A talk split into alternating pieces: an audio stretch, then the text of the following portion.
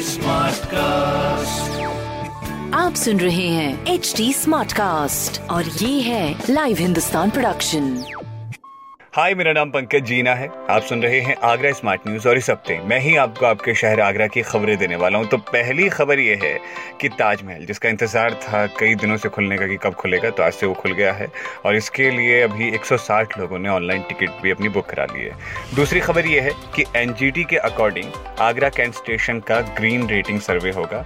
तो उस हिसाब से यहाँ ज़्यादा से ज़्यादा हरियाली आए, इस बारे में प्रयास किए जा रहे हैं। तीसरी खबर यह है कि ताज नगरी में अगर आपको धार्मिक स्थलों पर जाकर के दर्शन करने हैं तो उसके लिए आपको एक अक्टूबर तक इंतज़ार करना पड़ेगा एक अक्टूबर के बाद धार्मिक स्थल खोल दिए जाएँगे। तो ऐसी खबरें जानने के लिए आप पढ़ सकते हैं हिंदुस्तान अखबार।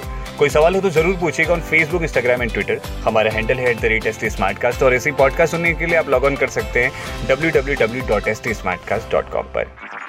आप सुन रहे हैं एच टी स्मार्ट कास्ट और ये था live Hindustan production smart cast